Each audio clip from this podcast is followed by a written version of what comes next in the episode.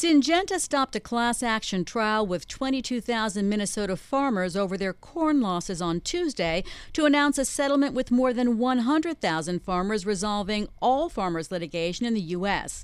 Syngenta agreed to pay more than $1.4 billion to the farmers who complained that the company's rollout of genetically modified corn seeds shut them out of the Chinese market. That's according to people familiar with the deal. The agreement comes three months after the Swiss agrochemical giant lost a $218 million jury verdict to a class of Kansas farmers in the first bellwether trial over the corn contamination claims. Joining us to talk about the litigation are Margaret Cronin Fisk, a Bloomberg News legal reporter, and Andrew Torrance, a professor at the University of Kansas School of Law. Peggy, let's start by having you explain the farmers' claims against Syngenta. Well, basically, the lawsuit was about is that Syngenta had marketed its genetically modified corn seeds before getting approval from China, and then lied about when China would approve the approve the seed. The farmers also said that Syngenta failed to keep the GMO seeds from contaminating the rest of the U.S. corn crops, and that backfired on the farmers when China rejected U.S. corn imports, setting off, according to the farmers, a five-year decline in corn prices. So, Andrew, uh, the you know the case had really not been going that well for Syngenta, to say the least. So, what is that? Why they settled? Well, I think it's a combination of that. They had an early indication in the Kansas District Court that they might lose more widely, and that the damages would be significant.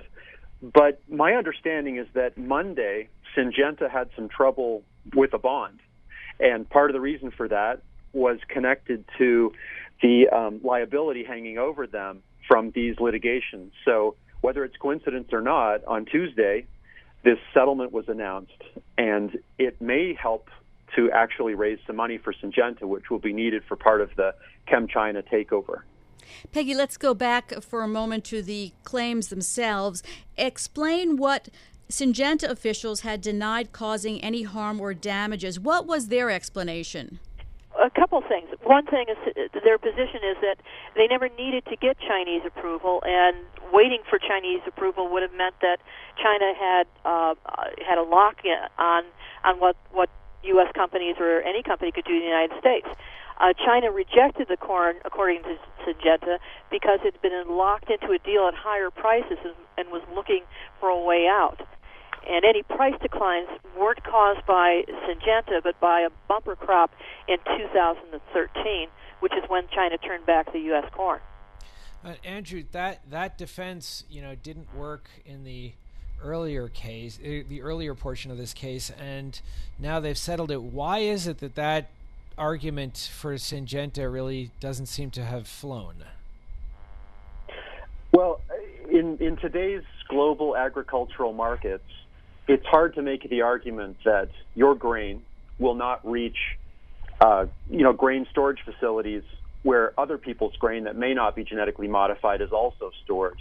Uh, that's one of the reasons why, despite the fact there's a settlement for the farmers, uh, the grain handlers, Cargill and Archer Daniels Midland and several other companies, are maintaining their litigation. There's been no settlement there because today everything mixes together. And I think the argument is that Syngenta ought to have known that its activities would potentially harm the market value of uh, agricultural products sold by other companies and other farmers and other handlers of grain. Even if they had U.S. approval, they really had to be behind the Great Wall of Chinese regulatory approval if they wanted to be safe from liability. Peggy, what is the situation for the farmers now? Well, what's going to happen right now, the, the exact details of the settlement won't come out until it's filed with the court. And then, uh, because it's a class action, uh, the farmers will be given sort of the details on how to make a claim. And individual farmer, farmers will be making a claim with the court, uh, showing what losses they can prove. And then the money will start going out to them.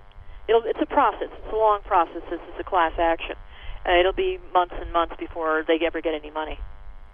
And go ahead. Oh, oh, can anyone object at this point? Can any of the of the farmers say, "I don't want to be in this"? From from the statement that they had yesterday, that's not clear. Typically, in a class action pro- process, you have the ability to opt out or object. Uh, so, the more likely that will happen. but it's simply difficult for a farm to proceed on its own after you've got this big settlement. There, it would be too costly. So yes, some people would opt out. That always happens, but likely would be a very small number. Andrew, there, so you've got the potential here for some farmers to opt out, but basically this seems to, the in in all likelihood, this would resolve almost all the claims by the farmers. But what about the other claims you talked about? What kind of liability might Syngenta face in those other cases?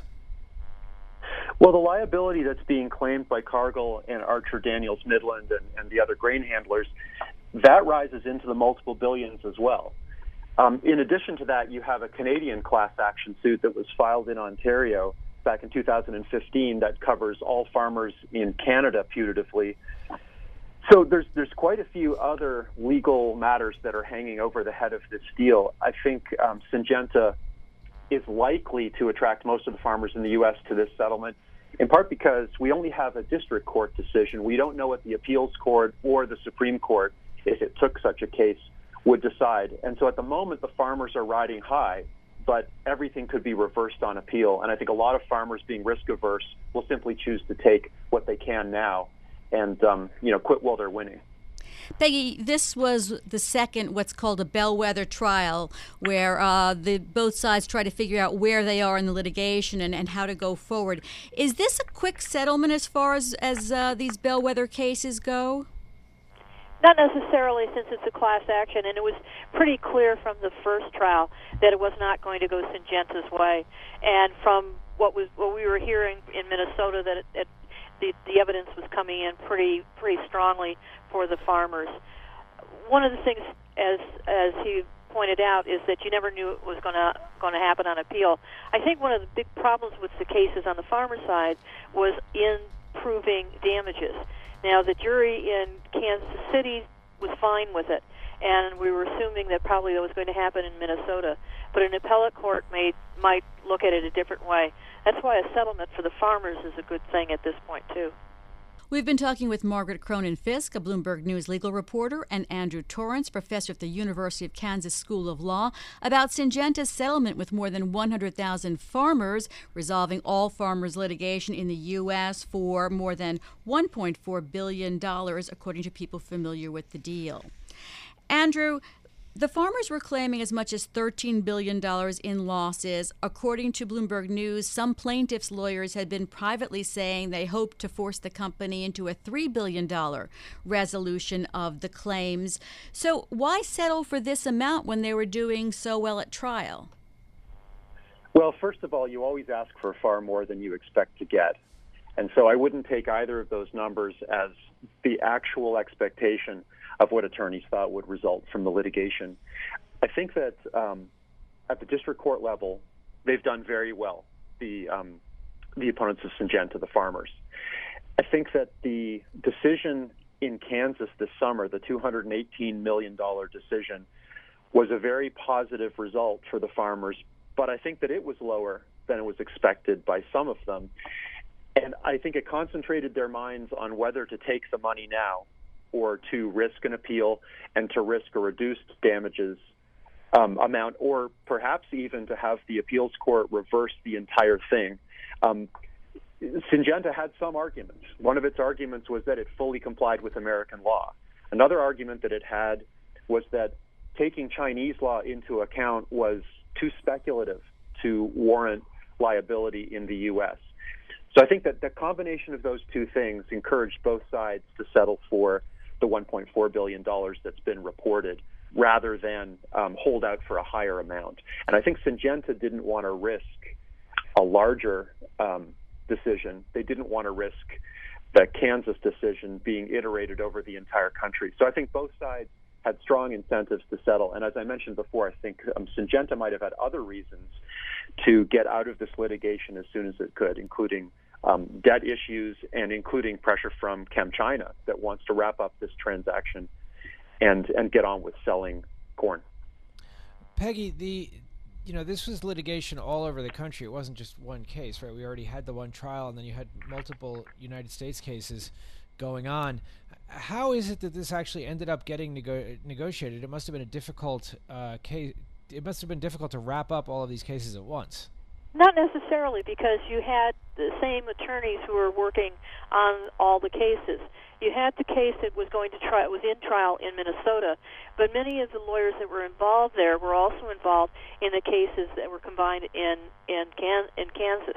Most cases were combined in the federal court in Kansas, and that's where you had the first trial. Plus, you had four trials that were scheduled for for next year involving classes, for instance, in January of Arkansas and Missouri, and then you had multiple states all through the, all through the, the rest of the year. So it wasn't that hard to just. They knew who to, which lawyers to talk to. The plaintiffs' lawyers set up a, their own committee, negotiating committee with with Syngenta. So Syngenta didn't have to like talk to people all over the country. They just had to talk to those lawyers. Andrew, tell us more about the lawsuits by the grain exporters. Well, there's a variety of other actors in this dispute. Aside from the farmers, you have the um, the handlers, you've got the haulers, you've got various middle people that are involved as well. Those, as far as we know, and we don't know all the details of the settlement, but those, as far as we know, um, continue to be live cases. And Syngenta, I believe, has given some indications that they will continue to litigate that vigorously. Um, the theory there is that although these folks didn't produce corn themselves, they make their money from making sure the corn goes from the farmers to the markets.